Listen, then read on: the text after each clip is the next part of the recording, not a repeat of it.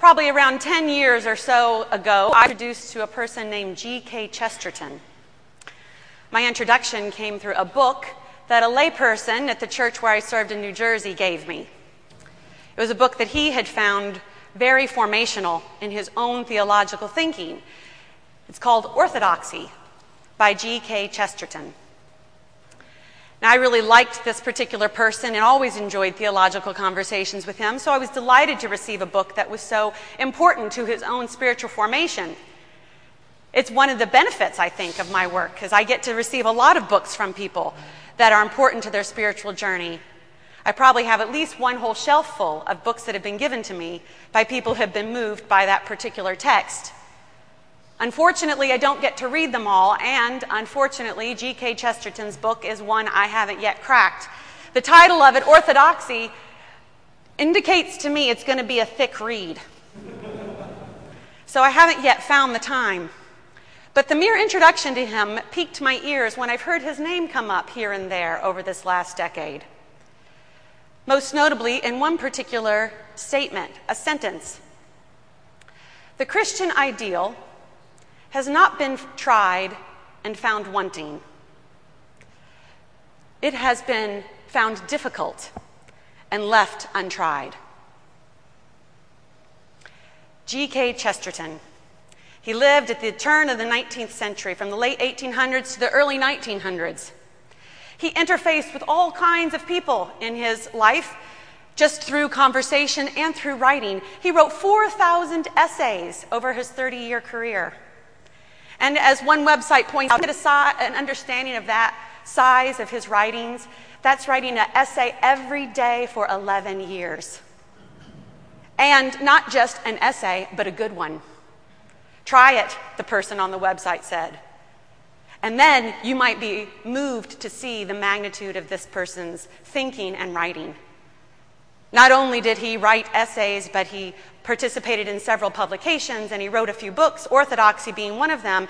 But another book that he wrote, The Everlasting Man, is the book that C.S. Lewis credits with moving him from being an atheist to a Christian. Now, that's a name that you know. C.S. Lewis credits this particular book, The Everlasting Man, of moving him from being an atheist to a Christian. Mahatma Gandhi credits an article that he read by G.K. Chesterton as being the little article that moved the lever that helped him lead India into independence. That's a pretty powerful individual. And yet we have no awareness of him, generally speaking. But I do think his one little sentence is worth our taking with us here this morning and chewing on, not only today, but for the days and days that come perhaps as you will experience, as I've experienced even over these last 10 years. The Christian ideal has not been tried and found wanting. It has been found difficult and left untried. That's a profound sentence. I agree with him, especially on that first line. The Christian ideal has not been tried and found wanting. Agreed. When people have tried the Christian ideal to love the Lord your God with all your heart, soul, mind, and strength, and love your neighbor as yourself, when they have tried, they have found that it has moved the lever into a freer and more glorious life, not only for them, but for the people around them. That has been found true. When we try, somehow God completes the picture because we are incapable of completing it ourselves. The author of the letter of Hebrews reminds us of that today. What we read in this litany of people who have lived by faith, we pick up in the middle of the litany. And the author goes on to say, I don't even have time. I don't even have time in Baruch and Sam prophets. There isn't even enough time to recount the people who have lived by faith that God has worked through to bring salvation to God's people. The writing of the letter of Hebrews, an audience in Rome sometime for the faith. And following Jesus was a new way of life. It was unfamiliar. And so, in the recounting of those who followed the living God, we remembered, and the author reminds people of those who followed God throughout what we consider the Old Testament. Look at these people following the living God, what God has done through their lives of faith. Look at them. Be encouraged by what you see.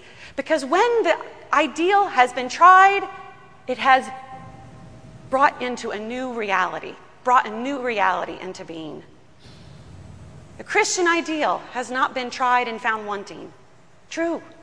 When it has been tried, it has not been found wanting. It takes all of the creation into a. The author of Hebrews wants us to remember it.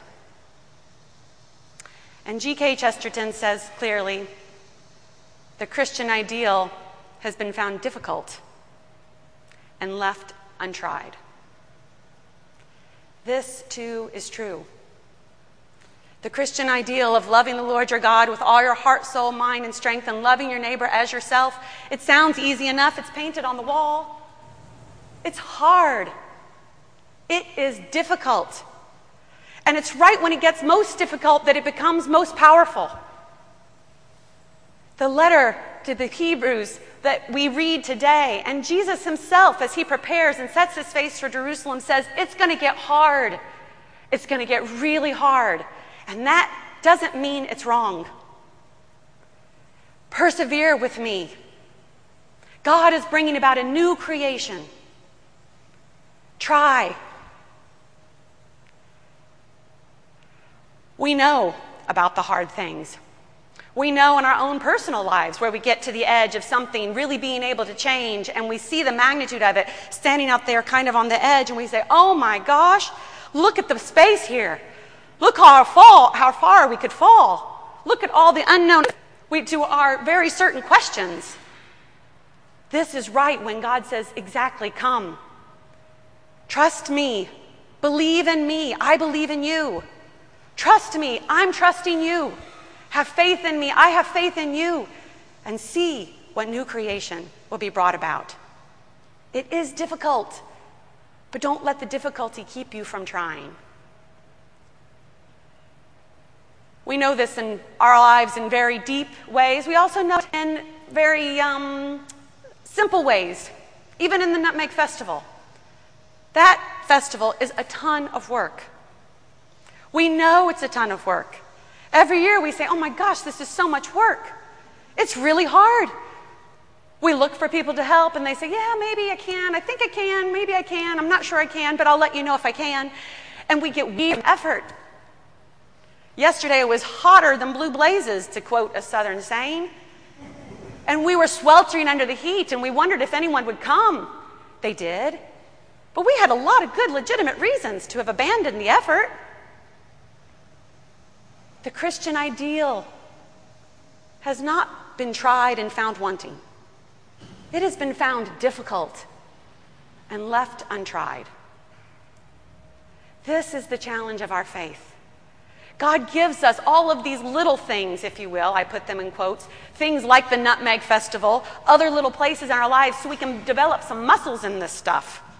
So we can get some practice about facing our fears, about coming to touch with our own vulnerability and the level of risk, about making peace with the fact that we don't know all the answers and yet we have to live into the questions. It's hard. And God gives us chance after chance to practice that so that we get better at it so that our faith muscles become stronger and we're able to step into the reality, the new reality that God wants to make through our trust and love of Him. So the Hebrews author encourages us. Therefore, he says, since we are surrounded by so great a cloud of witnesses, not only the ones that are listed here, but for 2,000 years, G.K. Chesterton, C.S. Lewis, even Mahatma Gandhi, who was not a Christian, but who shared these same ideals. We see person after person who, through their simple human efforts, and human efforts they were, realized through their faith something bigger than themselves. And it changed things, brought about the salvation of people. Therefore, the Hebrews author says, since we're surrounded by so great a cloud of witnesses, let us also lay aside every weight and the sin that clings so closely to us. What is that sin that clings so closely to us? Is it our feeling of inadequacy? Of our awareness that we don't know exactly what to do? Do we tell ourselves, I can't move forward unless I'm 100% sure? Is that the sin that clings so closely to us? Is it our fear that paralyzes us? Let us lay it down. It's a burden. Lay it down and run. Run with perseverance the race that is set before us. Look to Jesus, the pioneer and perfecter of our faith, who, for the sake of the joy that was set before him, endured the cross. For the sake of the joy that was set before him. Not because of some personal achievement he'd be able to proclaim, but because what he knew that love would do in the world through his hanging on the cross. That lives would be changed because of his sacrifice. We must remember that the Christian journey is not about us and me, it's about God. And God enlists us in the saving work that God is doing in the world. So let us run with perseverance, disregard the shame that we see around us, so that we might be in the presence of God just as Jesus is. The Christian ideal has not been tried and found wanting. It has been found difficult and left untried. Let's try. Amen. Amen.